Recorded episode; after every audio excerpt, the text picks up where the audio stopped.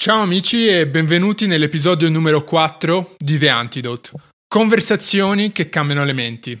Il nostro ospite di oggi è Giuseppe Santonocito, psicologo, psicoterapeuta, informatico e saggista. Giuseppe è referente di medicitalia.it, il più importante portale di medicina online in Italia, dove conta ben 176 articoli di blog con più di 550.000 visualizzazioni in totale.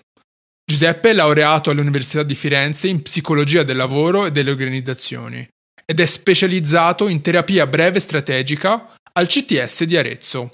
È anche autore di vari saggi, tra cui I miti del sesso e Alienazione parentale, sindrome o processo? Giuseppe oggi offre consulenza psicologica e terapia breve nel suo studio privato a Signa, in provincia di Firenze, e anche a distanza tramite videochiamata. Durante la nostra conversazione tratteremo temi come la depressione, le dipendenze dai social media, gli effetti della pandemia sulla psicologia delle persone e molto, molto altro ancora. Adesso ecco la mia conversazione con Giuseppe Santonocito.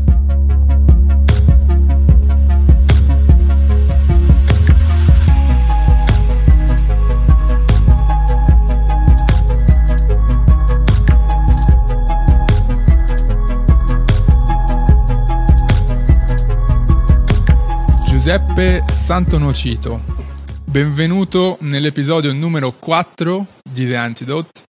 Grazie mille per aver accettato questo invito in questa nuova iniziativa. Non è assolutamente scontato quello di eh, venire e dare fiducia a un nuovo progetto, quindi grazie mille, è veramente un piacere averti qua. Grazie a te Camille, buongiorno, grazie per avermi invitato.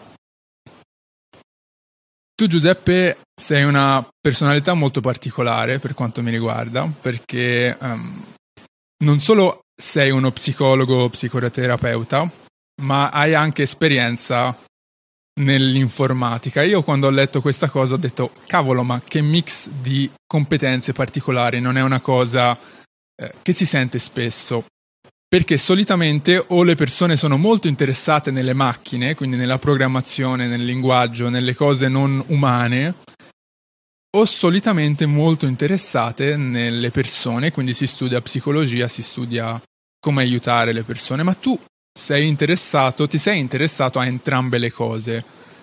Cosa ti ha portato a fare questo percorso? Eh, cosa ti ha ispirato questa, questa via da prendere nella vita? Perché sia informatica che, che psicologia? Questa è una delle domande che mi fanno abbastanza spesso le persone quando sanno appunto del mio questo mio background.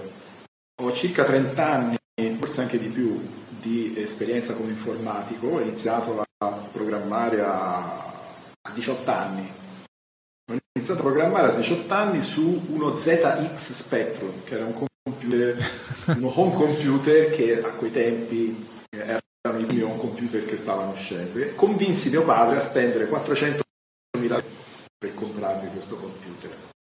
E da lì poi autodidatta, poi fui assunto nelle, in un'azienda, poi in un'altra, eccetera.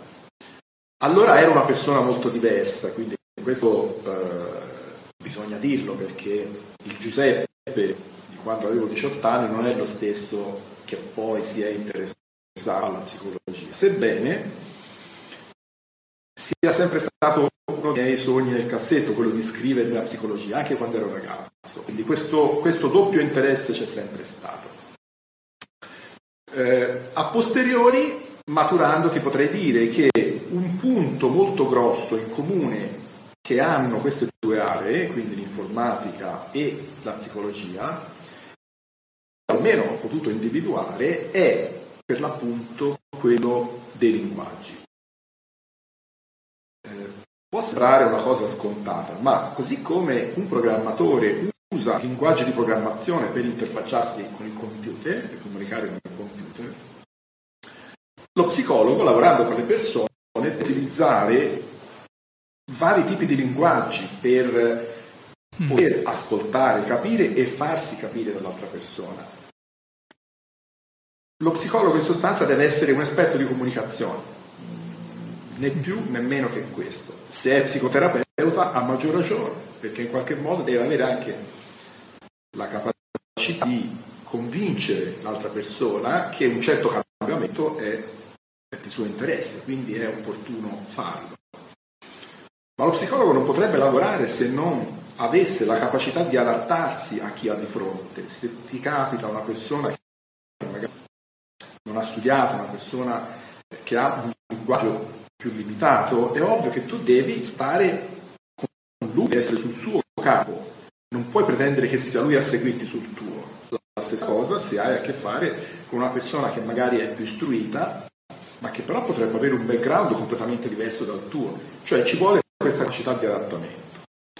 Dal mio punto di vista questo è il punto fondamentale che accomuna queste due aree ed è quello che, eh, che io ho ritrovato e che continuo a, a, ad amare in entrambe queste attività, sebbene adesso quello informatico non la seguo più da professionista ma semplicemente da, come un interesse personale. Secondo te studiare le macchine ti ha permesso di capire un po' meglio l'essere umano?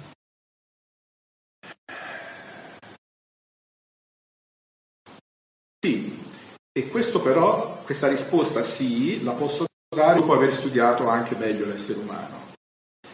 Io ad esempio quando eh, frequentavo l'università, appunto di psicologia, facevo continuamente paralleli fra quello che sapevo e quello che stavo imparando con mia grossa sorpresa perché ad esempio quando feci il corso di biologia e il professore ci spiegava come funziona tutto il sistema della riproduzione cellulare, il DNA, l'RNA messaggero e così via, da informatico mi resi che è, eh, praticamente è un programma. Il DNA è un programma che eh, eh, segue delle regole, con delle regole precise, incorpora anche forti elementi eh, stocastici, cioè casuali, ma che però fondamentalmente è questo, non fa altro che eseguire un, una serie di algoritmi un risultato.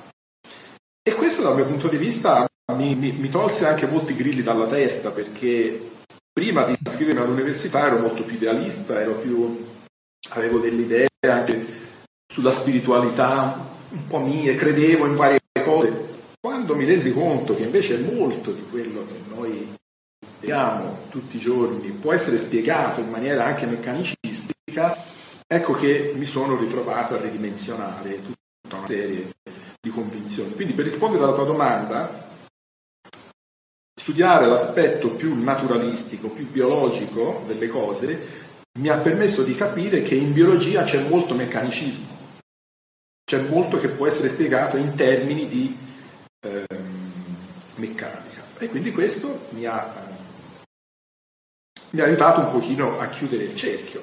Così, in questo modo, eh, eh, eh, questo ecco, qui c'è un altro inciso da fare. In psicologia, eh, molti psicologi, molte persone che si interessano di psicologia o che sono diventate psicologi dopo, hanno sempre fatto solo questo. Quindi non hanno mai eh, come dicevi tu all'inizio, è difficile che uno psicologo sia stato un ingegnere o un progettista o, o un informatico.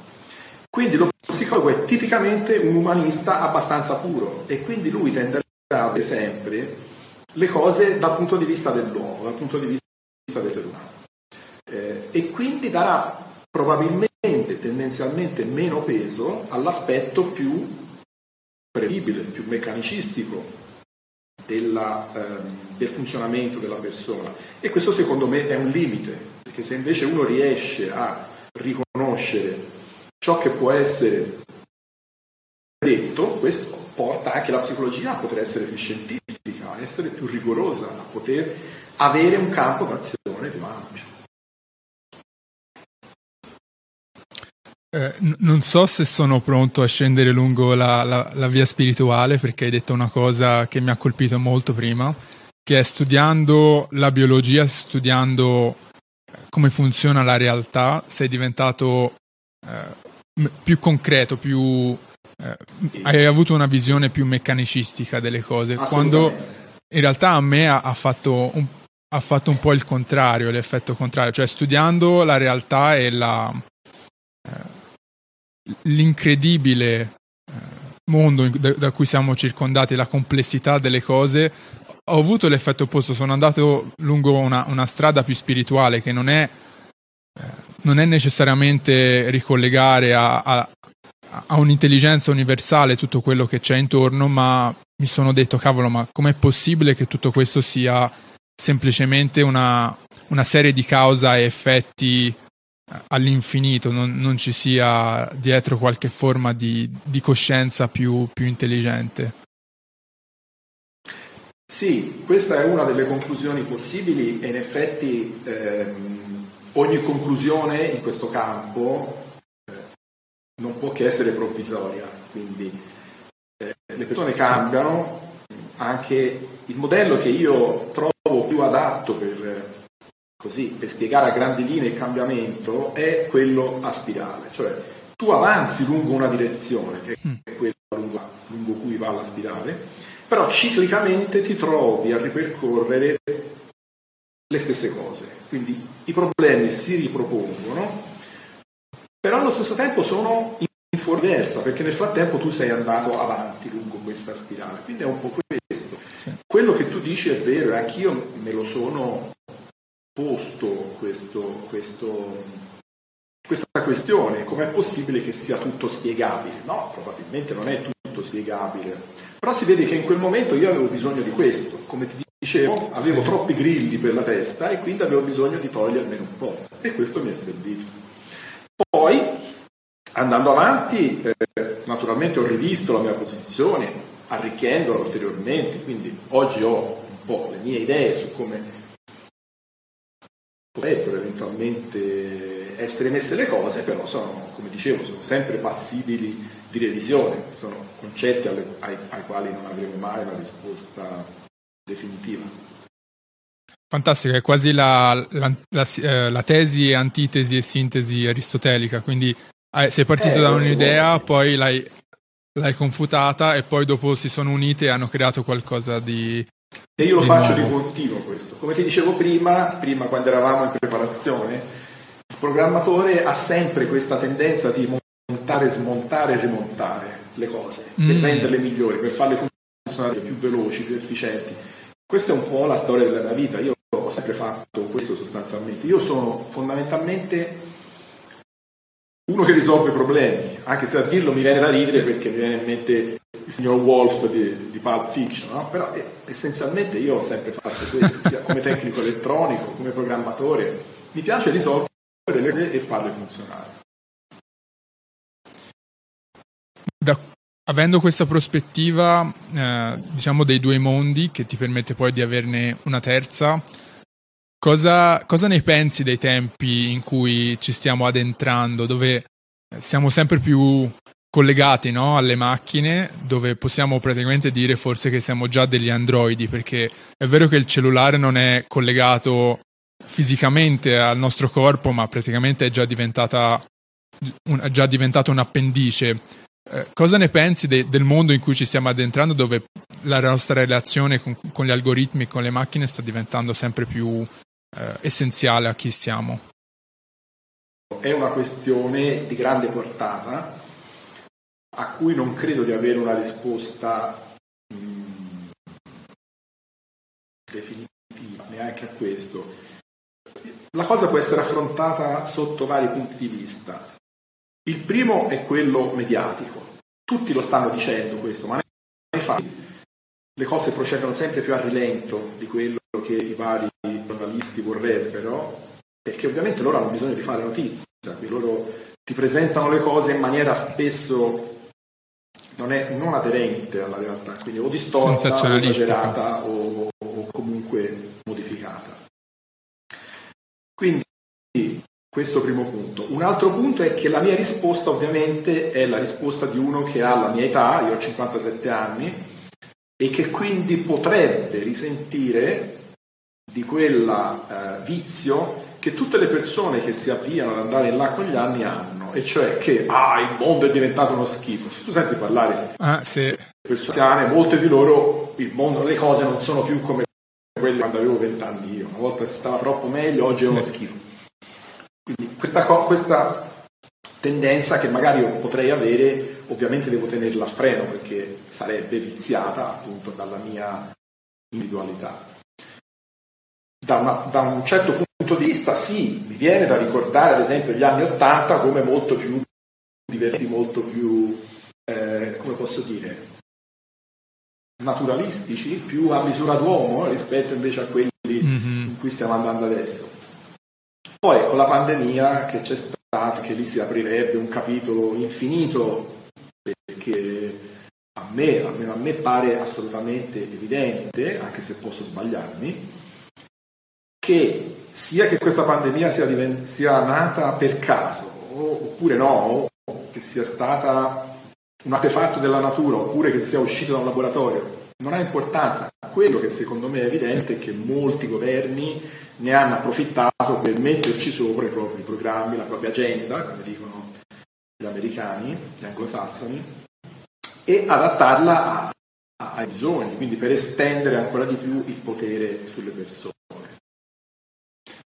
Questo, l'aspetto politico. Poi l'aspetto più invece se vogliamo, scientifico che menzionato prima del collegamento fra uomo e macchina, sì, io penso che è una tendenza abbastanza evidente, ma che ancora richiederà, uh, richiederà un po' di tempo, anche perché se nel frattempo riuscissero davvero a creare qualcosa come un'intelligenza artificiale però vera, non come quelle giocattolo che vediamo adesso in giro, sarebbe un cambio di paradigma talmente grande che a quel punto molte cose, compresa questa, quindi potrebbero passare, se non in secondo piano, ma quantomeno uscirne ridimensionate.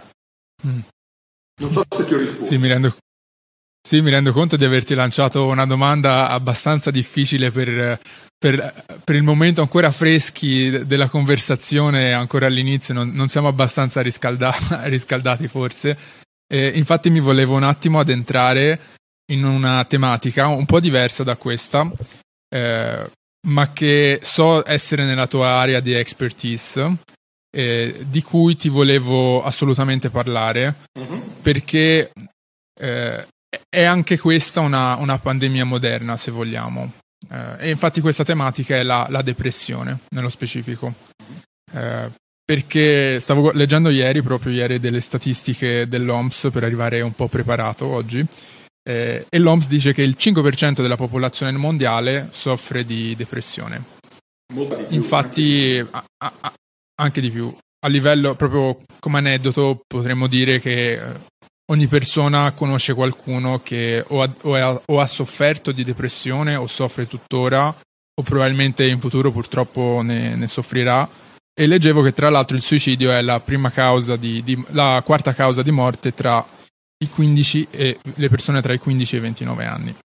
Ti sei dato una spiegazione del motivo per cui, dei possibili motivi per cui la depressione è così endemica nella popolazione al giorno sì, d'oggi? La depressione è sempre esistita, anche nei tempi antichi, perché? Perché fa parte di uno di quei cosiddetti temperamenti, cioè tendenze temperamentali con cui mhm. le persone nascono.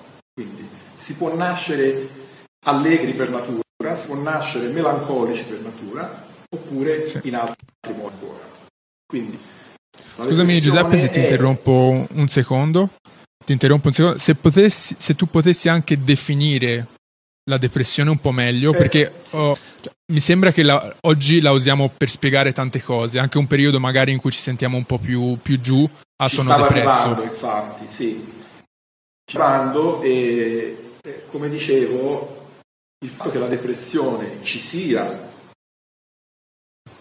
e fa parte dello stato delle cose, perché come ti dicevo i temperamenti eh, sono una cosa eh, reale, quindi le persone hanno hanno una personalità, hanno dei tratti che si acquisiscono durante l'esistenza, ma ne alcuni innati. Questa è un'acquisizione ormai eh, assolutamente data in campo scientifico, di scienze sociali anche. Quindi ci sono persone che nascono con una predisposizione alla tristezza, sostanzialmente, al, alla rinuncia, al lasciarsi andare. E ce ne sono altre che invece sono esattamente quindi sono sempre in prima linea, sempre attive, sempre eh, caricate a pettoni e quindi è difficile che si deprimano. Il problema della definizione è importantissimo. In psicologia, la psicologia è tut, se vogliamo è tutta una questione di definizione. In psicologia, a seconda di come usi le parole, stai significando cose diverse. Quindi hai ragione, è vero.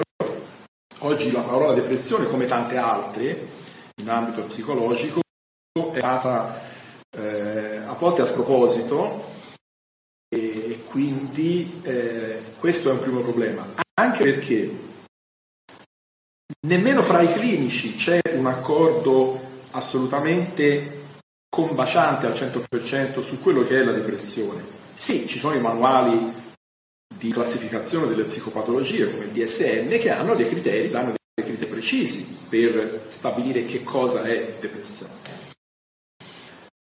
Però l'esperienza clinica, come appunto tutti sappiamo, tutti noi sappiamo, è una cosa e la classificazione che invece viene fatta a scopo eh, per rimettere in ordine le cose, quindi per cercare di avere dei punti sì. comuni, comuni, è un'altra cosa ancora. Quindi se tu clinico vedi 100 casi di depressione, ti renderai conto che nessuno. C'è il depresso prevalentemente triste, c'è il depresso prevalentemente rabbioso che ce l'ha con la società, che magari è pilota di un aereo e lo fa precipitare a se stesso e tutti gli altri. È una forma di depressione anche quella, certamente molto più aggressiva. Però se tu magari parli con un altro che ha un'estrazione diversa, ti, ti dirà no, questa non è depressione, questa è un'altra cosa ancora. La depressione dal mio punto di vista è una definizione molto semplice, molto basic, proprio molto riutilizzabile in vari contesti, cioè quello che c'è sempre nella depressione è una tendenza a rinunciare, una tendenza a non avere più voglia di combattere per le cose. Che poi questo lo si esprime in maniera più rabbiosa, in maniera più ritirata, in maniera più isolata o più violenta certo. al limite. Questo è, è, è, sono dei modi in cui si può manifestare, ma alla base c'è sempre una perdita del stato delle cose importanti. Il depresso tipicamente non ha voglia di andare a lavorare, non ha voglia di alzarsi dal letto, non ha voglia di fare sesso, non ha voglia di mangiare oppure mangia troppo perché non gli interessa più stare in linea. Okay? Quindi è una perdita di significato delle cose importanti. Quei numeri che citavi tu riguardo all'OMS con la pandemia vanno moltiplicati per 7. La pandemia ha portato a un è stimato, poi è chiaro, sono tutte stime, un aumento di 7 volte dell'incidenza della depressione nel mondo, che è una cosa abbastanza enorme. Incredibile. Secondo te i fattori sociali del mondo moderno stanno aggravando la situazione? Eh, I fattori sociali del mondo moderno, a mio avviso, stanno aumentando soprattutto gli aspetti ansiosi dell'esistenza. Mm ma è anche qui un'acquisizione assolutamente comune in clinica che gli stati ansiosi troppo protratti nel tempo e irrisolti possono portare facilmente anche ad aspetti depressivi. Perché la depressione anche, ha a che vedere con quel concetto che in psicologia si chiama impotenza appesa. L'esperimento classico è quello del topolino messo nella gabbietta dove il pavimento metallico è diviso in due metà, che possono essere elettrificate alternativamente, oppure anche simultaneamente. Quindi l'esperimento un po' crudele, anzi molto crudele se vogliamo, però consiste nel fare in modo che quando il topolino va in una delle due metà, lo sperimentatore gli dà una scossa elettrica, quindi lui per riflesso salta su quell'altro. Lo sperimentatore lo lascia in pace un attimo e poi gli dà una scossa anche lì, quindi lui immediatamente il topolino prende e salta dall'altra parte a forza di saltare avanti e indietro, cosa sta facendo il topolino? Sta reagendo a un problema, un problema stressante, un problema che lo, lo destabilizza. Dopo però un certo tempo che questo, questo gioco, chiamiamolo così, va avanti, arriverà un momento in cui il topolino non ha più voglia di saltellare di qua e di là, quindi rimane fermo in una delle due metà, si prende tutte le cose, saltella e sta fermo. Mm. Quello è uno stato depressivo perché l'organismo in quel momento rinuncia a sforzarsi ulteriormente per risolvere il problema che ha alla mano in quel momento, un problema importante. Le persone funzionano allo stesso modo, quando hanno un problema grosso, che è un problema ansioso, che gli impedisce di vivere in maniera ehm, piena, in maniera soddisfacente, possono precipitare in uno stato depressivo. Infatti, nell'altro manuale di classificazione delle psicologie, delle psicopatologie, che è eh, l'ICD, si parla di stato ansioso-depressivo, che vuol dire questo, vuol dire che esprime l'ansia ma che però esprime anche tratti, eh, sintomi depressivi. Quindi dicevo, la società moderna secondo me eh, soprattutto parte tutto dall'ansia. Io mi ricordo anni fa, andavo, quando frequentavo una palestra qua vicino a casa mia, c'era un tipo che aveva un paio d'anni più di me, lui era un operaio, lavorava in una fabbrica di eh, tessile, era addetto alla, alla, rifinitura, anzi alla rifinizione, come dicono qua in gergo tessile. E mi diceva, dice, io Giuseppe, io in questo mondo non ci riesco più a stare perché va tutto troppo veloce. Ci sono troppe scelte, ci sono troppe alternative. Io non so più da che parte girare. Mi dà fastidio. Io sono abituato ad altri tempi, ad altri ritmi e ogni giorno doversi guardare d'attorno per velocemente capire che cosa fare, qual è la cosa più opportuna da fare, mi sta stressando. Se vogliamo, questo è un po' il parallelo con il topolino, quindi troppi stimoli, troppo stressanti, tutti in una volta, mi danno fastidio. Qualcuno ha detto, in questo momento non ricordo chi, che la felicità consiste nell'avere basse aspettative. Eh, oggi la società ti mette di fronte talmente tante alternative che paradossalmente la persona ha troppa scelta. Preferirebbe averne meno, però poter scegliere in maniera più facile, piuttosto che doversi barcamenare dalle stagioni fra una serie di eh, opzioni infinite. Ad alcuni questo può anche star bene, la persona che ha un funzionamento mentale di un certo tipo ci può sguazzare questo tipo in questa ambiente così, in una situazione così. Ci sono persone che adorano avere tante scelte, stimoli continuamente diversi, ma non sono la maggioranza. La maggioranza vuole vivere Immagino sia una cosa temperamentale. Come scusa? Immagino sia una cosa temperamentale del temperamento. Sì, sì, sì, anche ci sono i cosiddetti sensation seekers, le persone che vogliono continuamente nuove sensazioni, più forti possibili, più intense e varie, si annoiano facilmente. E qui si entra nell'altro aspetto della, del funzionamento del sistema dopaminergico, che anche questo è assolutamente individualizzato. Voglio farti una domanda che ho sempre voluto fare a qualcuno del, del, del settore, diciamo così, perché io ho un'idea e poi ma magari me la, me la, confuterai, quindi questa è, è proprio un'opinione personale, eh, che eh, ti volevo chiedere, secondo te l'approccio meccanicistico della medicina eh, occidentale su queste patologie funziona? Mi spiego meglio. Eh, mi sembra, vedendo il mondo, guardando il mondo intorno a me, eh, parlando con persone che so che hanno sofferto di queste patologie, che la risposta dall'altra parte, dal campo medico, sia molto vedere il meccanismo come, come una macchina rotta, no? Tu soffri di depressione, eh, prendi questo inibitore della serotonina, prendi questa medicina, eh, ti sentirai meglio. Però poi parli con la persona e vedi eh, che la persona non ha un lavoro o non ha un lavoro che la soddisfa, non ha una relazione non ha relazioni profonde, non fa parte di una rete sociale che la sostiene, eh, no, non ha una vita sessuale attiva, no? E, e, ti chiedi a quel punto se la depressione, se lo stato depressivo, se l'ansia non è altro che la tua psiche che ti sta dicendo che c'è qualcosa che non va, no? È come se, fosse, è come se tu non mangiassi da giorni, il tuo corpo ti dice che ha fame e il medico ti dà un, una medicina per sopprimere l'appetito invece che, che darti da mangiare. Questa è la mia opinione, cosa ne pensi? Sì, ehm, negli stadi iniziali, tolto l'aspetto temperamentale, negli stadi iniziali dici tu, cioè negli stadi iniziali quello che senti è un'emozione. Le emozioni sono state escogitate dalla, dall'evoluzione come mezzo per farti capire che c'è qualcosa da rivedere. Quindi la tristezza, la tristezza serve a farti fermare un attimo e quindi farti vedere le cose in maniera diversa rispetto a come magari le stavi vedendo prima che eri tutto di corsa.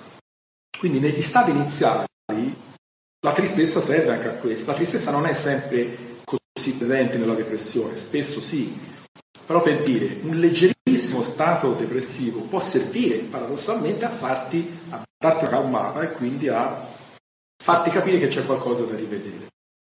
Quando però poi la depressione si è instaurata in maniera vera e propria, a quel punto è un'altra questione, cioè è diventata una patologia.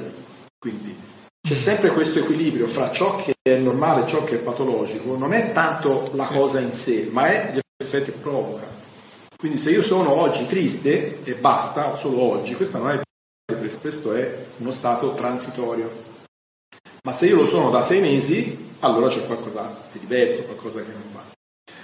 Per rispondere alla tua domanda è la uh, vecchia questione fra sulle eh, psicopatologie come appunto la depressione se la pillola basti oppure no. A volte può essere che il paziente prenda magari anche qualcosa, qualche farmaco, può aiutare perché può togliere di mezzo i sintomi più recenti e quindi poi il lavoro, ad esempio, psicoterapeutico ne può essere facilitato. Questo soprattutto nelle depressioni lievi e moderate, la psicoterapia è importante e può essere e addirittura può essere più efficace del farmaco stesso. In quelle gravi no, in quelle gravi qualcosa ci vuole, un farmaco o altro, cure, intendo mediche di altro tipo. D'altra parte il farmaco per sé non ti insegna niente. Quindi se come dicevi tu sei depresso perché fai una vita di merda sostanzialmente, perché non hai amici, non hai una vita sociale, non hai una vita relazionale quindi ti deprimi, eh, anzi, tornando a quello che dicevo prima, è un bene che tu sia depresso, perché questo dovrebbe servire sì. a darti una scossa, a farti capire che c'è qualcosa che non va, perlomeno negli stadi iniziali. Certo. Però, se tu sei in questa condizione e prendi una pillola, un antidepressivo, è difficile che tu possa imparare solo prendendo l'antidepressivo a diventare socialmente più attivo oppure a trovare una fidanzata o essere più eh, capace di trovarti un lavoro o di rimettere a posto tutta la tua vita solo prendendo una pillola. Sarebbe bellissimo, ma non succede. Sì. Ecco quindi che il lavoro psicologico serve a questo, serve ad aiutare a uscire dal guscio e quindi a capire a capire quali sono innanzitutto eh, i meccanismi che stanno mantenendo in vita il tuo problema, che non vuol mm. dire fare necessariamente eh, archeologia familiare oppure cercare di capire da dove vengono questi problemi, ma come stanno funzionando oggi. Tu sei in questa condizione per questo, questo e quest'altro motivo. Come psicologo io posso insegnarti a uscirne, quindi a eh, diventare più proattivo in modo che queste cause contingenti relative al tuo problema ne possano essere migliorate, possano essere risolte. Poi, come dicevo, il farmaco può essere d'aiuto per, per di mezzo allo stato acuto, per, per restituirti una, un equilibrio di base in cui poi puoi fare meglio tutto il resto. Quindi è, è diciamo, una spinta per arrivare a un punto in cui è possibile funzionare, però poi il resto del lavoro in teoria lo devi fare da solo. Cioè non da solo, ma lo devi fare comunque, non è una scappatoia dal dover fare il lavoro. Sì, non è, eh, non è sempre così, non è scontato.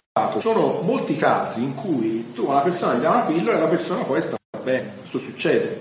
Mm. Infatti, per esempio, il medico punta molto su questo, lo psichiatra, esistono anche degli psichiatri che sono ottimi psicoterapeuti, ma generalmente lo psichiatra è tendenzialmente un medico che uno psicologo e quindi se può tenderà a risolvere la maggior parte dei problemi con i farmaci.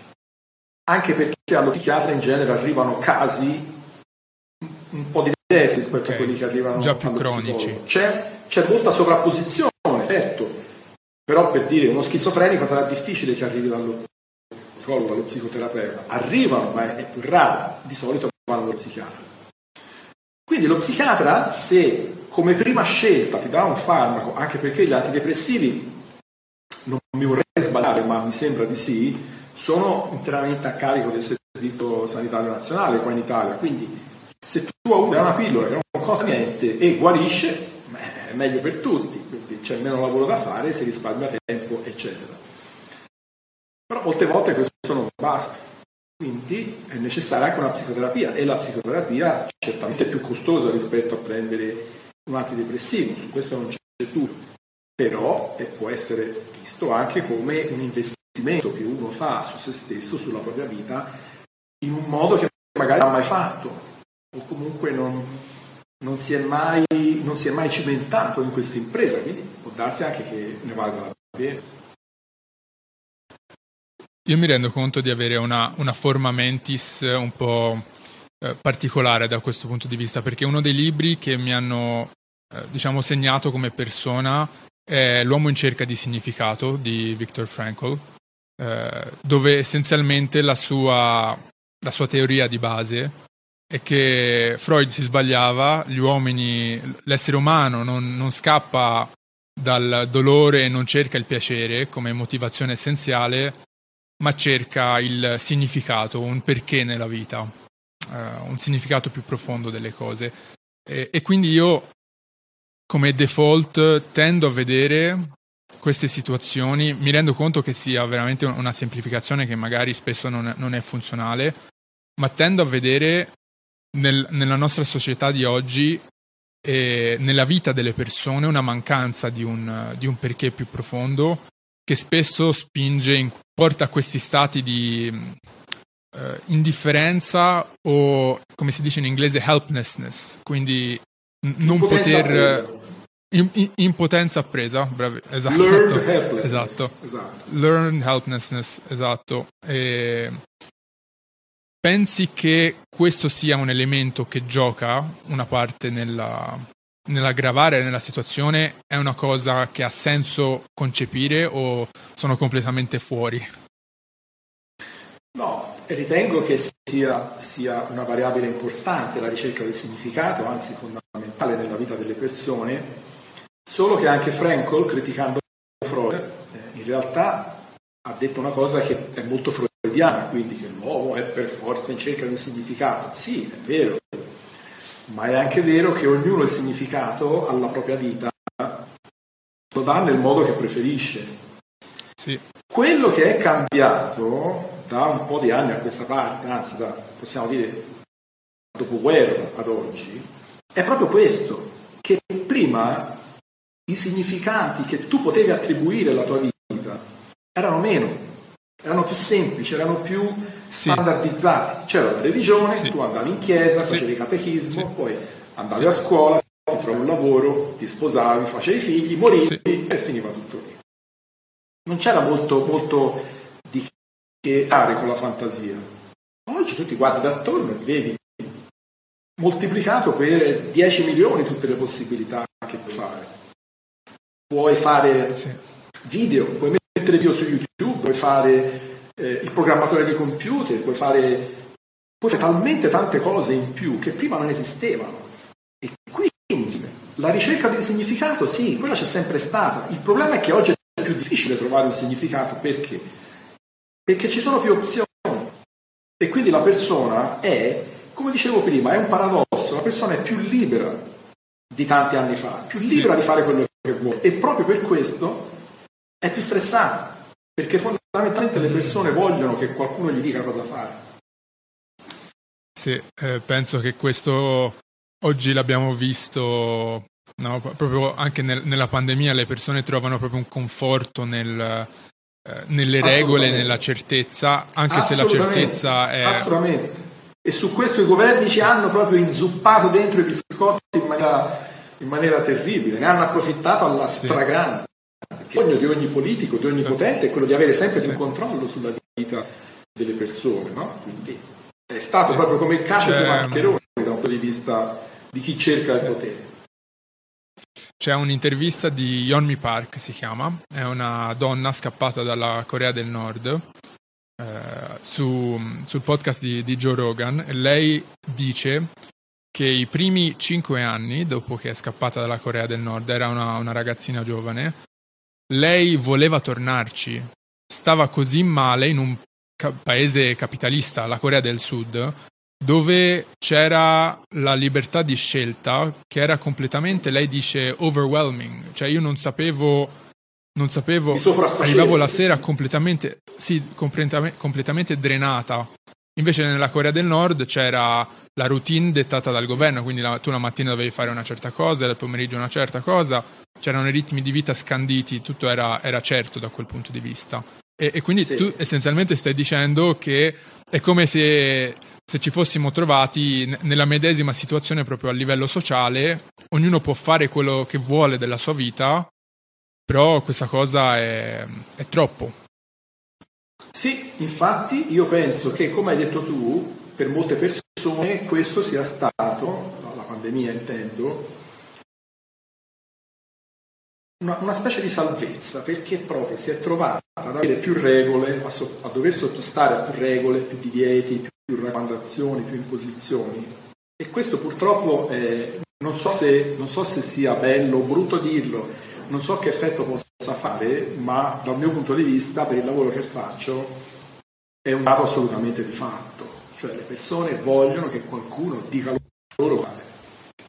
Molte, non sto dicendo tutte, ma ci sono anche quelle più indomite, quelle un po' più pendenti, ma devo dire che secondo la mia esperienza non sono la stragrande maggioranza.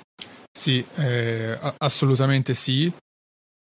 Solo per fare un piccolo inciso, penso che sia importante chiarire che io e te non, non stiamo parlando di nessun tipo di, di complottismo, è, è, solo la tendenza naturale e secolare di qualsiasi forma di potere di, di prendersi gli spazi che trova. Quello che noi abbiamo fatto in questo periodo è, è, quello di lasciare ai governi per necessità se, più, più, spazio di quello che gli avevamo permesso in, in passato e loro se lo sono presi. Penso che quello che tu stia dicendo, quello che, che ci ha sorpresi, perché anch'io sono stato sorpreso dalla frequenza, la, dalla velocità con cui è accaduto, è quanto le persone si siano poi trovate a loro agio con, uh, con questa situazione sì. di, uh, di lasciare andare le loro libertà. Sì, io per esempio in palestra ho sentito discorsi, no, discorsi appunto di palestra, le persone quando sono in palestra a volte sono un po' come da parrucchiere, parlano senza preoccuparsi troppo di quello che dicono. C'era un ragazzo che mentre, mentre si allenava diceva tranquillamente ma pandemia, io ne vorrei un'altra, io ci sto proprio bene, mi sto chiuso in casa, faccio i fatti miei, ho comprato un sacco di riso, di 20 kg, me lo tengo lì, la carne, esco, la compro, torno in casa, mi chiudo in casa, mangio, faccio le mie cose e sto benissimo, sono contento. C'è quella, quella, quella, quella specie di, non so se è un meme o, o, se è una cosa che veramente è stata detta, di quella donna, eh, non ricordo di dove, di un paese del nord, nord Europa, che diceva, dice Oggi non ho niente, non possiedo niente, non ho privacy e sono felice, sono del tutto felice. Sì. Non so se questa è l'ispirazione di tante persone, però è uno de, una delle cose possibili, uno de, dei futuri possibili di ritrovarci in una società distopica in cui la gente ha quasi poca o quasi nessuna privacy né proprietà né diritto di proprietà ed è felice. In questo non ritengo di essere facendo un discorso complottista, ma semmai possibilista. Potrebbe essere, non è detto che succeda, non me lo auguro certamente, però sai, l'essere umano è, per quanto, per quanto possa avere degli aspetti individualmente, come dire, rigidi, anche da un punto di vista clinico, però resta comunque l'essere più adattabile di questo mondo. Quindi. Basta guardare appunto la Corea del Nord, ma la Cina, tanto per, dirne un'altra, se miliardi di persone si sono adattati a vivere in maniera molto più ristretta rispetto a noi, perlomeno apparentemente da quello che si sente dire, poi andrebbe anche questo verificato perché le notizie che arrivano andrebbero sempre verificate e non sempre è possibile farlo in maniera approfonditamente corretta. Sì.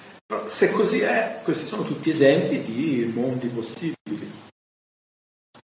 Forse l'eccezione siamo noi in Occidente, forse l'eccezione stato, sono stati gli Stati Uniti finora che hanno avuto troppa libertà. È quello che diceva quella ragazza che dicevi prima, no? che hanno intervistato. Sì. Pensi che il tuo lavoro giochi un ruolo nel insegnare alle persone il, il come vivere la loro vita eh, in maniera autodeterminata, cioè l'autodeterminazione, il non, il, non voler con, il non voler avere un governo che ti dice cosa fare dalla mattina alla sera, il non dover cercare quella cosa?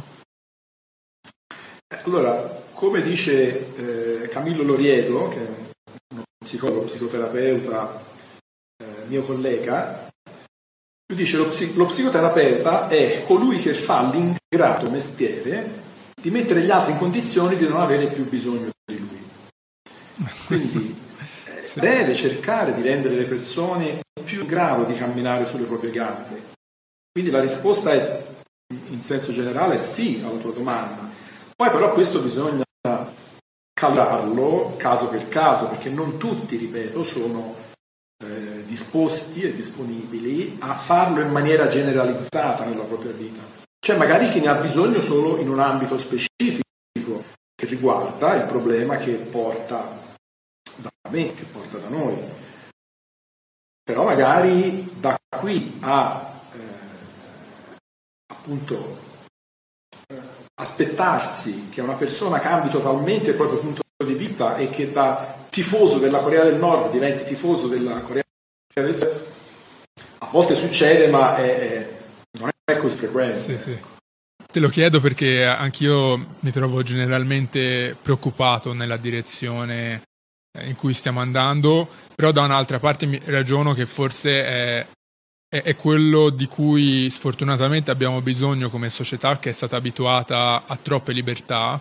Sai, io, io sono li, libanese, quindi sono cresciuto in uno stato in cui mi rendo conto di cosa significhi eh, la corruzione e la privazione delle libertà. Quindi ogni volta che sento il governo che bussa alla porta e si vuole intromettere nella vita privata, ho poca fiducia e molta, cerco di distanziarmi molto. Eh, vedo una tendenza contraria a questa cosa in questo momento. Eh, è difficile da spiegare alle persone che non l'hanno mai provata il perché dovrebbero non avere fiducia del governo perché fino adesso mm, non mi hanno mai dimostrato contrariamente. Sì, queste libertà ce le ridaranno quando, quando non sarà più necessario che le tengano. Io non ne, non ne sono convinto e, e forse abbiamo bisogno proprio di essere scottati per un po' di tempo prima di capire il valore del, dell'Europa liberale che forse stiamo un po' perdendo. Eh beh, sì, e questo, questo, è anche il mio pensiero. C'è una, un, un, profilo Twitter che se non ricordo male è quello di Zubi, che un, mi pare sia un, un cantautore o comunque un qualcosa, no? Eh. Che lui eh, ha delle uscite veramente, veramente interessanti, veramente belline. E lui tempo fa diceva, io non voglio niente dal governo, non mi aspetto niente dal governo non chiedo niente. Io voglio una cosa sola dal governo, che mi lasci in pace, che mi lasci vivere la mia vita come preferisco io. E sarebbe tantissimo, è esattamente il mio pensiero.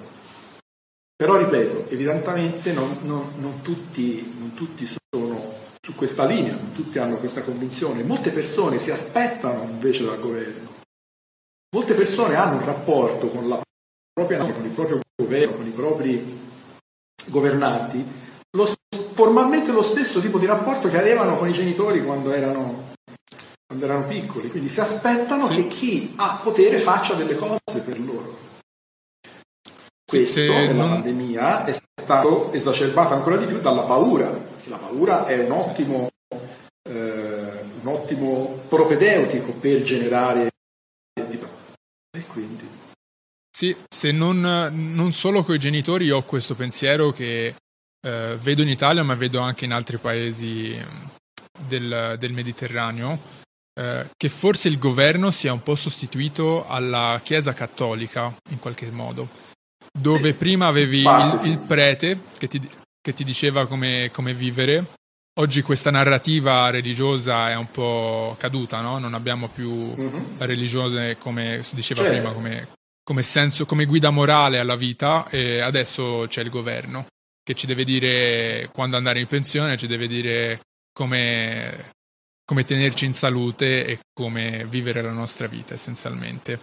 Eh, ed è un po' una missione che io mi sono posto con questo podcast che è eh, spingere un po' il, il liberismo, quindi l'idea che no, tu puoi portare la tua vita, puoi, puoi spingerla avanti con le tue mani, puoi essere autodeterminante. Eh, sì, eh, non è una missione facile, me ne rendo conto, però, e, e, qua voglio farti una, una domanda, eh, per le persone che non sanno cosa fare della loro vita, immagino tu dica giustamente venite dallo, dallo psicologo, però d'altra parte vedo molta reticenza nell'andare da uno psicologo, poca fiducia che la psicoterapia possa aiutare. Cosa risponderesti a queste persone? A un giovane che magari ti dice guarda io ci sono stato dallo psicologo uno o due volte e non mi ha aiutato. Eh. Questa è una domanda, una domanda anche questa a cui si può, si può rispondere in vari modi, si dare, eh, si può spaziare su un ampio genere di risposte. Se tu guardi qualunque film, qualunque serie tv, qualunque opera eh, cinematografica, visuale, che non c'è un'altra figura che sia così denigrata, presa in giro, eh, sfottuta eh, e ehm, presentata in, in, una così cattiva luce come quella dello psicologo. Quindi, quindi c'è questo, questo aspetto nell'immaginario collettivo delle persone persone sanno bene di cosa si tratta. Io ad esempio quando guardo qualunque, tu guardi qualunque serie tv, qualunque, io ad esempio guardo le telenovelas brasiliane con mia moglie la sera perché le scarico da internet, siccome lei è brasiliana, allora siccome le novelas brasiliane di oggi sono, sono assolutamente fatte benissimo, sono delle serie tv un po' più lunghe, ma che però hanno tutto delle serie eh, avvincenti che, che, che vengono fatte da, da altre produzioni. Allora, per esempio, uno guarda quella no? Viene presentato un medico, c'è un medico che deve curare una persona e tu, da persona che magari è un po' addentro nel campo della salute, capisci che le cose che sta dicendo il medico sono sensate, potrebbe dire. Tu guardi, c'è un poliziotto che spiega delle cose e capisci che quello, se è recitato bene, dice le cose che direbbe un qualunque poliziotto, è realistico. Poi vedo che va in terapia, parla con uno psicologo e dice tutte cazzate, cioè dice tutte cose che non hanno niente a che vedere con un lavoro che, che tu sai, perché lo fai tu, quindi lo sai, no? che è proprio cioè, dipinto in maniera completamente assolutamente non realistica. Questo. Quindi se questo avviene a livelli, eh, come possiamo dire, così professionali, come quello di una produzione cinematografica o a maggior ragione questo avviene anche in senso più generale nella popolazione. Sì, è vero quello che hai detto tu. Dipende anche da paese a paese. Qua in Italia ancora la figura dello psicologo non è eh, così eh, prestigiosa come per esempio può essere in altri paesi. Una cosa ad esempio che si sta affermando di recente sono i trattamenti di tipo breve, di tipo comportamentale, strategico, come quello di cui mi occupo io, comportamentale, in cui si cerca di venire a capo dei problemi in poche sedute, mediamente 10 o meno se possibile. Mm, okay. Ci sono ancora percorsi di tipo più tradizionale in cui stanno anni o addirittura decenni in terapia, però sostanzialmente eh, le persone oggi anche perché siccome circolano meno soldini ultimamente in giro, eh, le persone se possono vogliono anche un po' risparmiare. Poi l'efficienza è diventata una delle, delle caratteristiche su cui si basa la società moderna tecnologia, cellulare, computer, bisogna essere efficienti, quindi i problemi, se si possono risolvere, vanno risolti in tempi a misura d'uomo. Come dice un mio collega, la vita è troppo, lung- è troppo breve per fare terapie lunghe. considerato un po' tutto quanto. Sì. Cosa pensi permetta al tuo approccio, a questo approccio diverso, di risolvere le cose in maniera più veloce dell'approccio, dell'approccio tradizionale. Se qualcuno dovesse valutare, eh, no, ha, ha, dei problemi che si porta dietro da tempo e vuole, vuole risolverli, l'approccio tradizionale non ha funzionato, perché provare con Giuseppe Santonocito?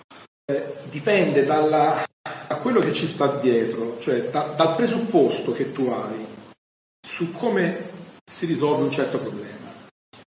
Se il tuo presupposto è che per risolvere un problema d'ansia, ad esempio, tu debba andare a scavare nel passato per cercare di capire come ti trattavano i tuoi genitori, nel senso come fai tu a dire che io capisco che siccome i tuoi genitori ti trattavano in un certo modo, allora tu oggi sei ansioso? Come fai da qui a dire, bene, e per guarire, puntini puntini, cosa ci metti dietro? Okay. L'esempio che faccio io, io qui sono a Signa, oggi dove sono nel mio studio, no? che è qua vicino Firenze, sono davanti alla stazione del treno, io posso prendere il treno e andare a Firenze. Se io voglio andare a Firenze, okay, il mio problema è arrivare a Firenze. Dovrò innanzitutto decidere di andare in treno o in macchina. Se ci voglio andare in treno dovrò andare qui alla stazione, comprare il biglietto, aspettare il treno, prenderlo arrivare a Firenze, poi scendere e andare dove mi pare. Per andare a Firenze, ma per andare a Firenze a cosa dire perché sono arrivato a Signa? Perché sono a Signa? Allo stesso modo, in molti problemi psicologici non serve sapere da dove vengono o perché ce li ho avuti, perché ce li ho. A volte serve, ma non così frequentemente come si potrebbe pensare. La maggior parte delle volte serve sapere sì problema oggi funziona in questo modo, allora per sbloccarlo, per risolverlo, devi fare questo, questo e quest'altra cosa. Questo è eh, l'aspetto più meccanicistico, più da problem solving, più da problem solver, che eh, permette di ottenere questo, cioè guardare le cose in maniera più rigorosa.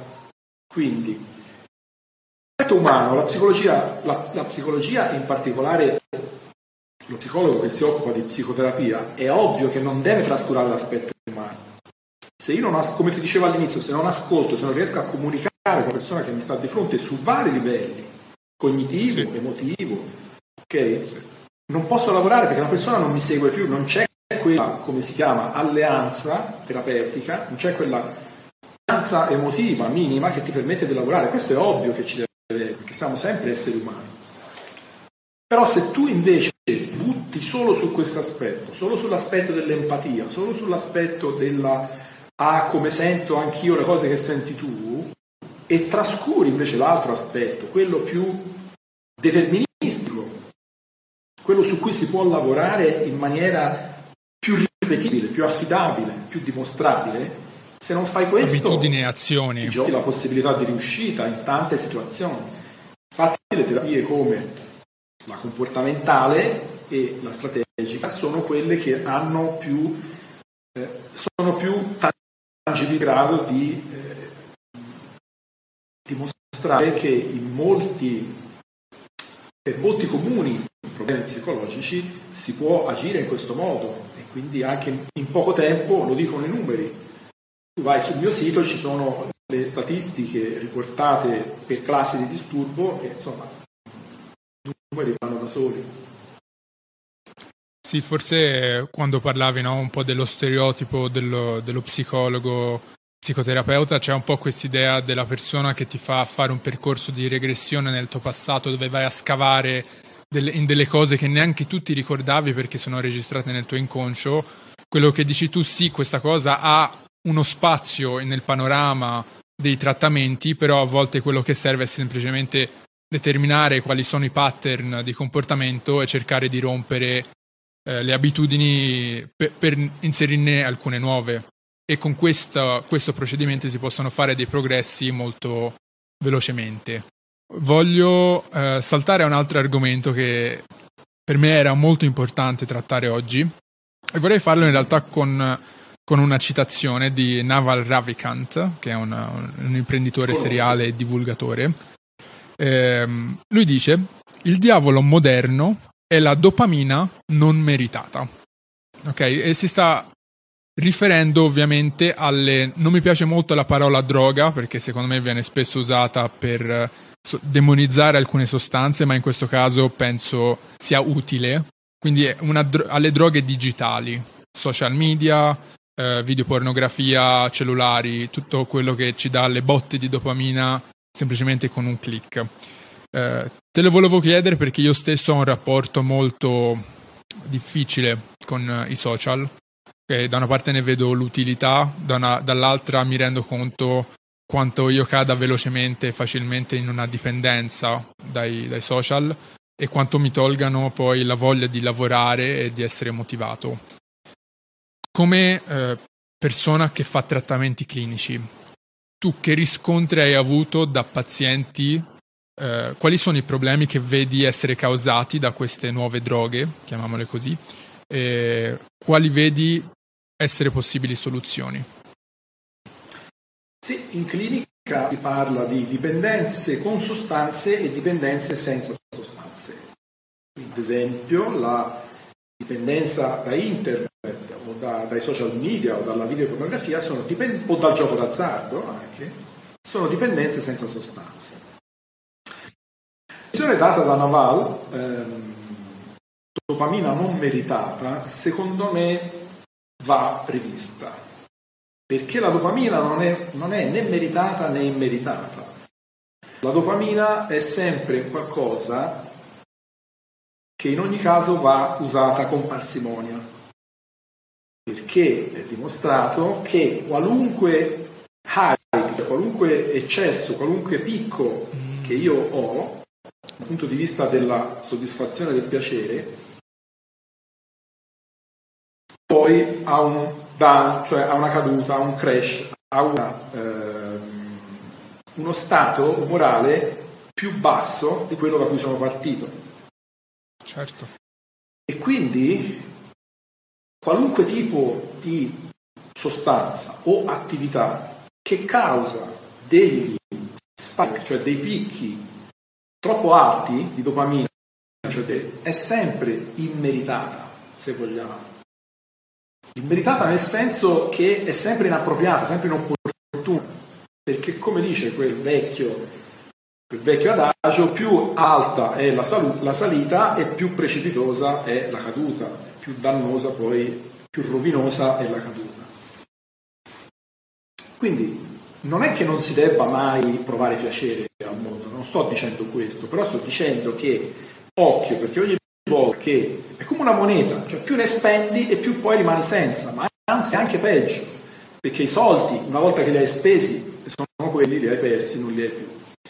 Nel caso invece del sistema di ricompensa dopaminergico, più ne spendi è come se avessi spesi più di quelli che ne hai spesi, perché poi stai peggio. Ad esempio, chi fa uso di cocaina, questo lo, lo sa molto bene, se tu ti fai di cocaina, sul momento ti sembra di essere il padre eterno, ti sembra di al sopra dell'universo. Quando poi però passa l'effetto mezz'ora dopo, stai peggio, ma molto peggio di come eri partito, come stavi prima. Questo ciclo, se lo ripeti troppe volte, alla fine ti danneggia, perché oltre a farti male da un punto di vista proprio organico, ambientali, ti abitua a una uh, a uno standard di piacere che è troppo elevato, è troppo irrealistico. Questo è vero, ad esempio nel gioco d'azzardo. Se tu vai alla slot machine e continui a mettere e a giocare, quando vinci sei contento, questo ti dà piacere. Sì. Però poi quando perdi stai peggio. Allora sì, come chi ha inventato le slot machine questo principio l'ha capito alla perfezione tanto ti fa vincere. Tu se vai alle slot machine e giochi mille volte, ogni tanto tu vinci. Chiaramente vincerà sempre meno del banco, cioè di, di chi ha la proprietà della slot machine, però quella piccola vittoria ti serve per agganciarti e farti continuare a giocare. Questo si chiama rimorso intermittente in scienza comportamentale. Il rimorso intermittente è la maniera più potente che esiste per legare una persona a una certa attività o una certa sostanza. Questo lo si può verificare in 100.000 modi diversi, con le droghe, con il gioco d'azzardo, con ad esempio anche nei social. Nei social tu eh, ogni tanto magari litighi, ti scontri con qualcuno sui social e quindi questo ti fa stare male, però appena ti mettono i mi piace, questo ti inizia a dare e quindi questo ti fa venire la voglia di andare avanti. Ma se ricevessi solo mi piace dalla mattina alla sera, dopo un po' magari ti stuferesti e sarebbe altrettanto eccitante, non sarebbe altrettanto eh, legante, per così dire. Però molte persone hanno difficoltà a riuscirci nel dosare il piacere, nel essere capaci, diventare capaci di dosarsi il piacere. Perché se te ne dai troppo, poi finisce che la paghi in qualche modo, dopo stai peggio. Sì, questo è, è, è, lo si vede per esempio anche nella, nella videopornografia, è esattamente la stessa cosa. Tutti i causi con la videopornografia, che fra l'altro rispetto a quando ero ragazzino io c'erano i paginoni centrali di Playboy, tutte immagini fisse, immagini ferme, e non sono affatto la stessa cosa. No. Nella videopornografia di oggi si scatena anche quello che è chiamato eh, lo hunting istinto di caccia, per cui tu vai continuamente alla ricerca di immagini ancora più eccitanti, ancora più colorate, ancora più avvincenti e questo ulteriormente ti, eh, ti incatena, ti lega ancora di più a, a questo genere di attività. Per cui diventa una ricerca del piacere fine a se stessa quando magari nella tua vita, come si diceva prima, la tua vita fa schifo perché non, non, non c'è da avere un piacere di tipo più moderato, di tipo più temperato, e quindi è una sorta di cortocircuito. Cercare il piacere in maniera, come dice Navaz, vogliamo, immeritata o indebita, eh, è un cortocircuito, perché tu cerchi il piacere per il piacere fino a se stesso, senza una preparazione, senza un significato, senza un, un qualcos'altro che lo renda, che lo renda più sostenibile. Ecco, possiamo usare questa parola. Quindi in conclusione potremmo dire non tanto dopamina non meritata, ma dopamina non sostenibile. La dopamina sostenibile è quella che può permetterti di viverti i tuoi piaceri della vita in maniera equilibrata, senza ripercussioni eh, eccessive. Come si può imparare a essere più gestiti, gestire se stessi con i social media, con uh, la, la, pornografia, con uh, le, le, le, droghe non, da non sostanze? Innanzitutto osservando se stessi e le proprie reazioni, che anche qui non tutti rispondono allo stesso modo. Ci sono persone che hanno un livello di eh, sopportabilità, tolleranza maggiore per, per i picchi di dopamina, alcuni ne risentono meno, alcuni ne possono essere meno infastiditi da, dai momenti down successivi. Quindi la prima cosa è capire qual è la propria soglia di stabilità di questi sbalzi eh, emotivi. Successivamente, per riuscirci, la cosa principale consiste nelle, nella, nella disciplina. Quindi la disciplina è assolutamente una qualità da sviluppare per svilupparla e che ti aiuta a rimanere sui tuoi obiettivi, su quello che ti sei proposto, ma ancora prima della disciplina, ancora più importante della disciplina, è il senso della priorità. Cioè tu prima di darti delle regole, di darti una disciplina per ottenere un, un qualcosa, un certo risultato, devi essere perfettamente convinto che per te quel risultato è importante. Quindi non può esserci disciplina senza una chiara consapevolezza di quali sono le tue priorità, quello che vuoi fare.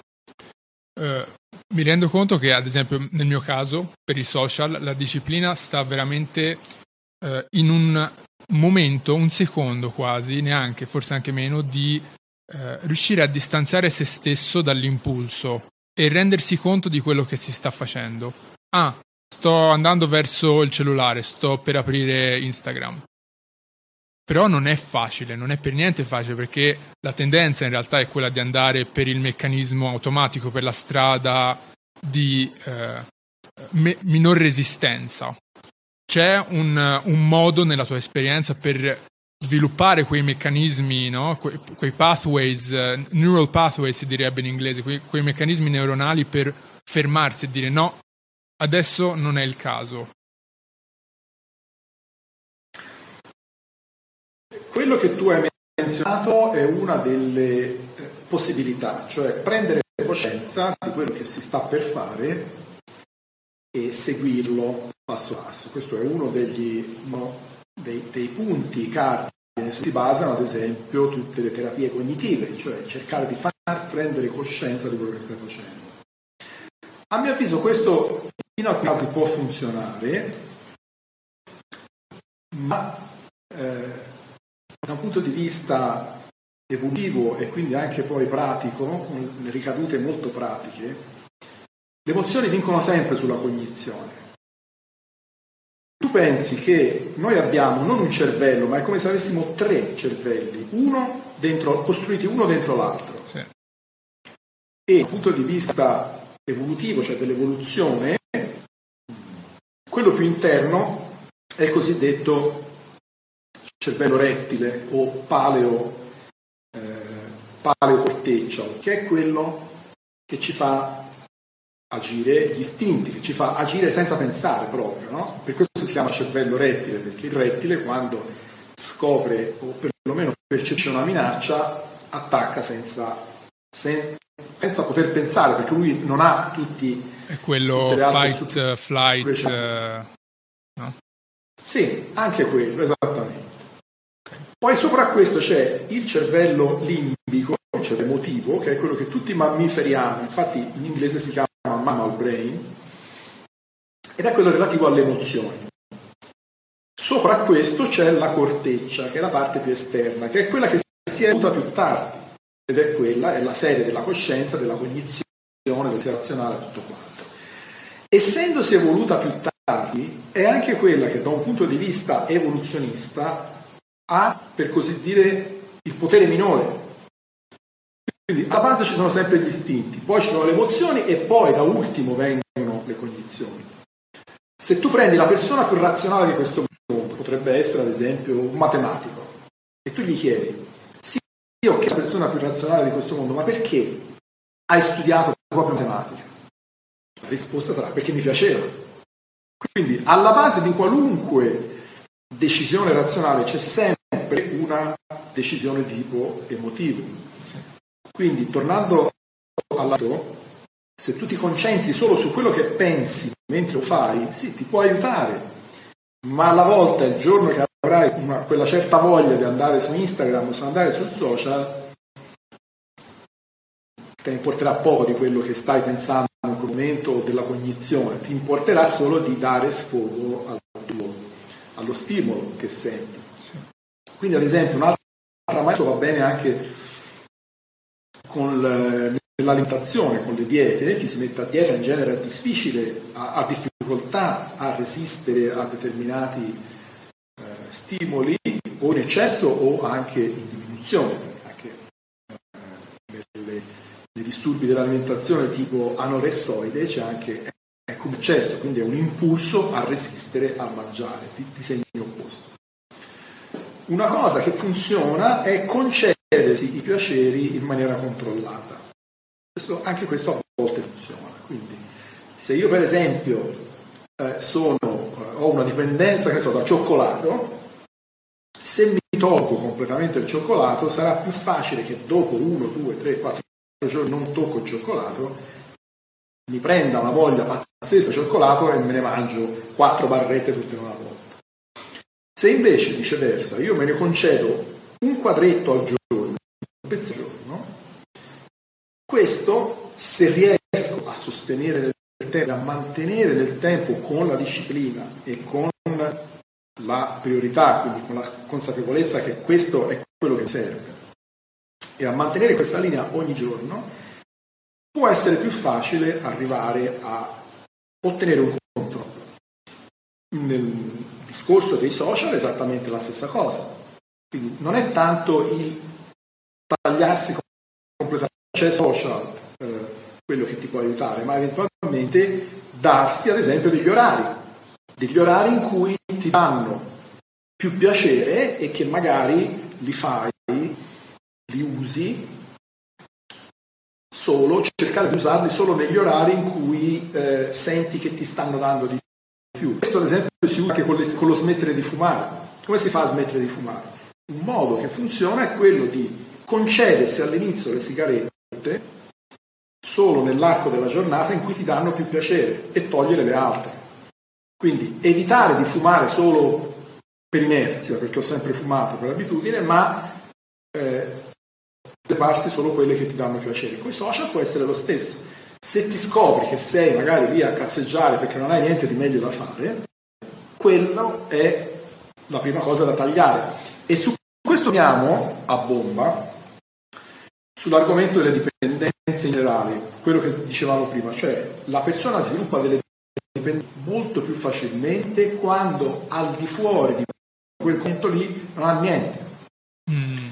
Un altro esperimento molto eh, significativo, sempre fatto con i topolini, è quello in cui i ricercatori hanno messo due topolini in una gabbietta piccola con due distributori, uno di cibo e uno di una soluzione di cocaina e acqua.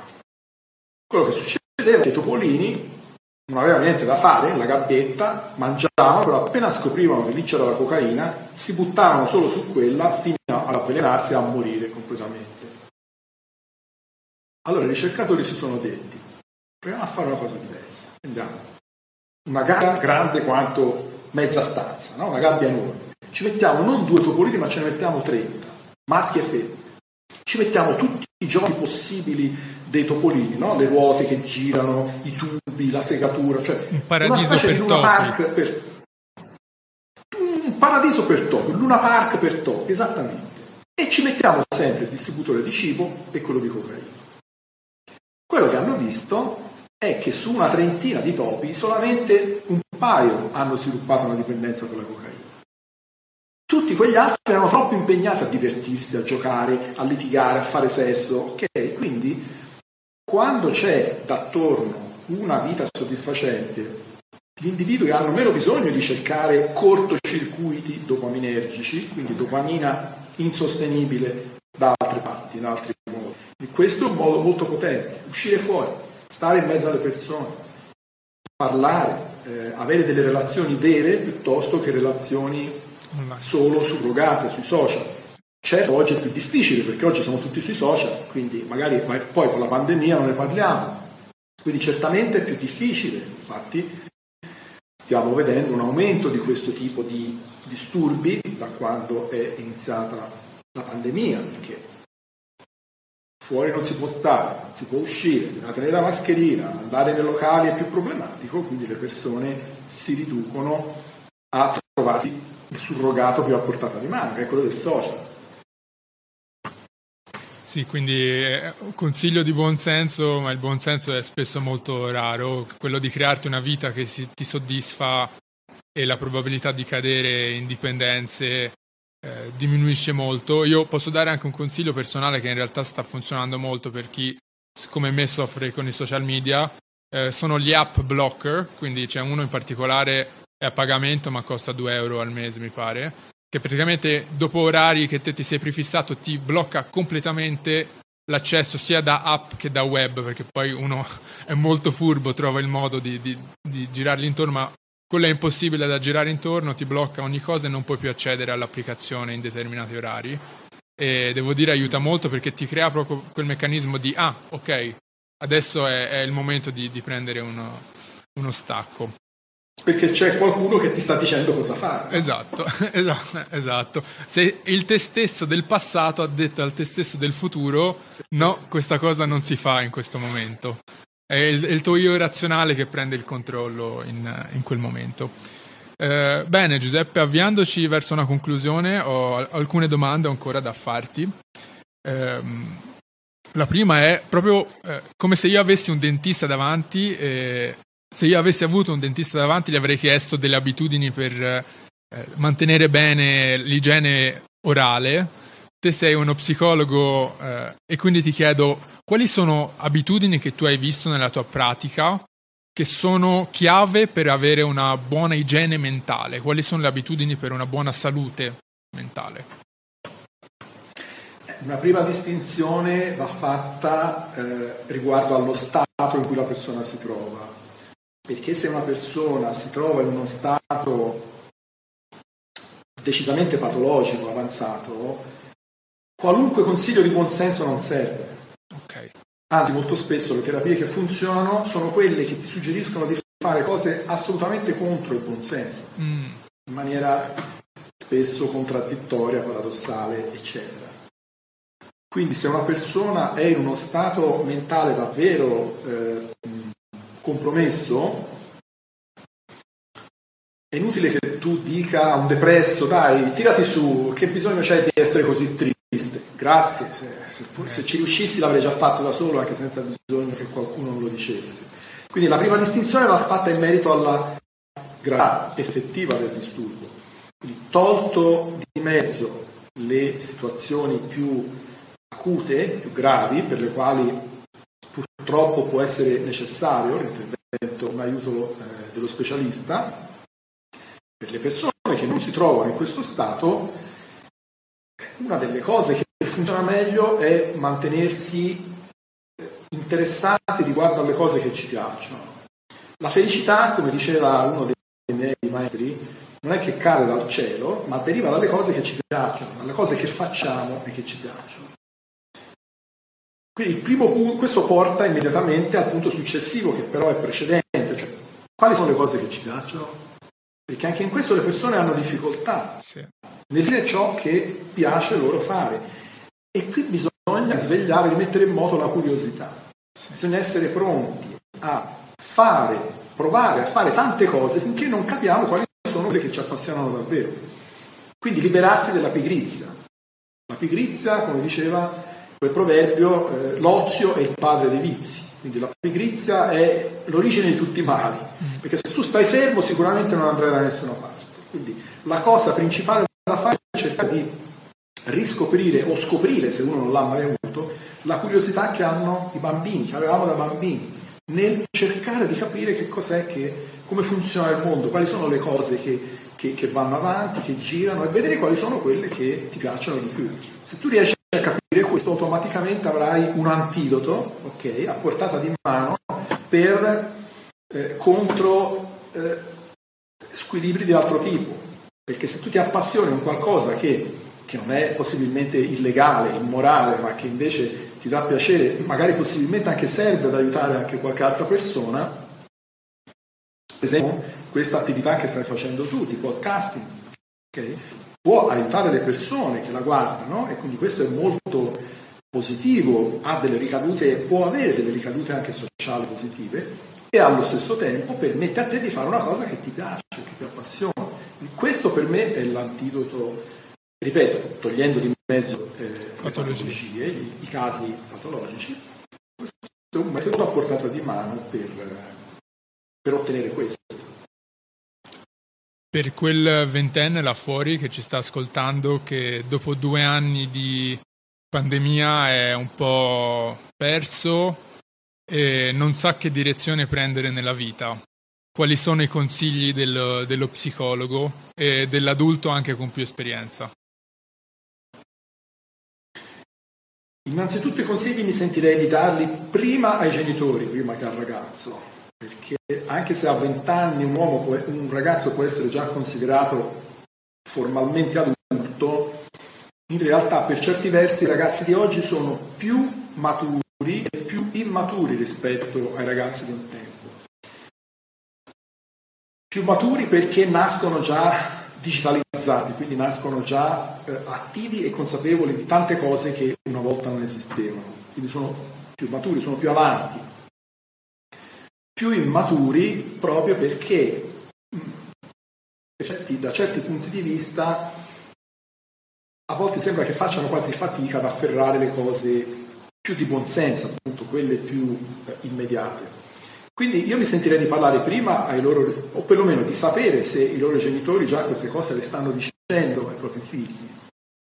Perché se un ragazzo non ha un rapporto utile, funzionale, fin da, dall'infanzia, fin da quando è piccolo, con i propri genitori, chiaramente poi crescendo, a meno che non abbia delle risorse personali assolutamente fuori dall'ordinario, fuori dal comune, che gli permettano quindi di supplire da solo ai suoi bisogni, aver avuto dei mentori, quindi dei genitori, delle persone che ti hanno insegnato delle, delle minime cose, i principi di base da tenere presenti poi, è importante. Quindi innanzitutto i genitori. Al ragazzo direi le stesse cose che potrei dire che abbiamo detto prima, quindi interessarsi e cercare di scoprire innanzitutto cose nelle quali si sente più ferrato e che gli piace fare e approfondire quelle. Quindi spaziare, curiosare, andare a mettere il naso da tante parti senza paura,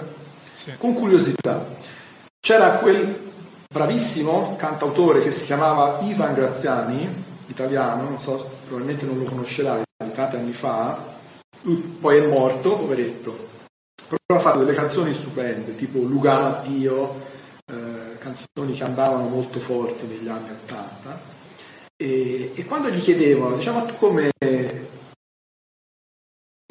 che rapporto hai tu con la chitarra? Nel senso perché, perché, per tanti ragazzi imparare a suonare uno strumento musicale è frustrante, è difficile perché sbagli, ti impappini con le corde, per esempio con la chitarra. Quindi come si fa a imparare a suonare la chitarra come te, da autodidatta, senza farsi grossi problemi, senza senza farsi prendere da un senso di inferiorità della cosa. E lui diceva, no, è proprio questo il punto, cioè, devi trattare la chitarra come se fosse un, un, oggetto, non come se lei avesse del potere su di te. Quindi devi essere curioso, devi sperimentare, devi provare e soprattutto senza farti mettere soggezione in maniera indebita, quando non è necessario. Quindi la curiosità è questo, il bambino è sfacciato, il bambino è curioso ed è sfacciato perché va in giro tocca tutto, si mette in bocca tutto, prova a toccare, a spostare tutto. Finché non trova qualcosa che lo diverte, allora ci approfondisce la cosa. E questa è una cosa da fare, anche tutti. Invece molto spesso l'adulto si lascia prendere dalla routine, dal lavoro, dal, dai litigi, dalle cose, quindi si dimentica di questo aspetto ludico, di gioco della vita, che però è fondamentale. Tutte le persone, per quanto mi riguarda, tutte le persone che hanno ottenuto qualcosa di importante nella vita lo hanno fatto seguendo questo percorso, si sono divertite come pazze nel fare quello che facevano, facendolo diventare anche un po' un'ossessione. Tu prendi uno come Elon Musk, ad esempio, no? lui ha, ha, realizzato cose grandissime, credo che sia, mi sembra attualmente l'uomo più facoltoso del mondo, e lui vuole andare su Marte. Tu sì. puoi fare quello che ti pare, lui ormai si è messo in testa che vuole andare, vuole colonizzare Marte, vuole conquistare Marte. È una cosa assolutamente fuori dall'ordinario, però per dire che tutte le persone che ottengono qualcosa di veramente considerevole lo hanno ottenuto ossessionandoci su qualcosa. Quindi succede che i bambini si ossessionano alle cose, iniziano a giocare ripetutamente una cosa e continuano a giocare, a giocare, a giocare, no? come con i videogame ad esempio, che può diventare una dipendenza, siamo d'accordo. Però anche le dipendenze, se sono di qualcosa che poi però può essere messo a frutto, possono essere la salvezza. Sì, e n- non avere quindi paura di, di, di cercare, di, di, sbagliare, di fare errori e di imparare in quel esatto. modo. Sì. Dimenticare le bacchettate sulle mani che ti davano il babbo e la mamma quando eri piccino perché toccavi le cose che non dovevi toccare e dimenticarsi di questo e andare avanti e toccare tutto, provare tutto. Sì. Progetti prossimi tuoi, Giuseppe? di cui vuoi, vuoi parlarci? Sì, io sto, uh, ho appena ripubblicato pubblicato una nuova versione del mio sito, giuseppesantonocito.com e l'ho rifatto, eh, ho riapprofondito tutti i contenuti, soprattutto delle pagine principali, e quindi voglio rifare anche adesso tutto come, come, ho scritto anche nella home page e nelle pagine chi sono e come lavoro nel mio sito, mi sto dedicando esclusivamente a questo, quindi tutti gli altri aspetti di altre attività che seguivo prima, come come traduttore, interprete, le ho messe da parte non in senso totale, ma le ho relegate a un aspetto di interesse personale, ma non più professionale, e mi sto buttando decisamente in questo. Quindi questo è il progetto che sto seguendo attualmente. Rifare tutto il mio eh, circuito anche di social, quindi sia Facebook, Twitter, ehm, LinkedIn, Medici Italia, che è anche un sito su, con cui collaboro ormai da anni e di cui sono referente scientifico. E quindi eh, il mio progetto attuale, non solo futuro, è questo, quello di mettere ancora più mano all'interno della mia professione e ovviamente di utilizzare anche le conoscenze informatiche che ho, perché ad esempio il sito lo, lo faccio io, l'ho sempre fatto io, il mio, e quindi vediamo, vediamo quello che ne verrà fuori. Sì, assolutamente mi assicurerò di includere tutti i link ai tuoi social nella descrizione del video, anche perché eh, penso che uno dei modi per conoscerti meglio sia di, andare a leggere i contenuti che pubblichi eh, sul tuo blog perché oltre che essere un, degli spunti interessantissimi e molto ben scritti di, di, psicologia e di attualità, penso siano anche un po' un, un modo per entrare nel, nella tua visione del mondo e nel tuo pensiero, che penso che le persone apprezzeranno tanto. Altro che vuoi aggiungere, Giuseppe, prima di concludere? Direi, direi di no, direi di aver parlato eh, in maniera abbastanza ampia, è stato molto interessante, quindi vorrei ringraziare te per l'opportunità che mi hai dato di scambiare eh, due parole sia con te che con persone che poi seguiranno il video, quindi grazie. No, grazie a te Giuseppe, ci sono altre cose di cui ti vorrò parlare in futuro, quindi spero che considerai di, di ritornare sul, sul, podcast anche a commentare magari eh, vicissitudini della, dell'attualità e come, come, il nostro referente psicologico del, del podcast, perché mi farebbe molto, molto piacere. Volentieri, volentieri. Grazie mille e ti auguro una giornata fantastica. E grazie anche a tutte le persone che ci hanno ascoltato e che hanno avuto la pazienza di restare con noi in questa conversazione. Quindi grazie e buona giornata Giuseppe. Grazie a te Camillo, una splendida giornata anche per te. A presto. A presto. Ciao amici e grazie per aver ascoltato questo episodio fino in fondo. Se questa conversazione ti è piaciuta, ricordati di condividerla con qualcun altro che potrebbe apprezzarla. Ricordati anche di iscriverti al canale del podcast per aiutarci a crescere e raggiungere sempre più persone con queste conversazioni che cambiano le menti. Grazie, ci vediamo alla prossima.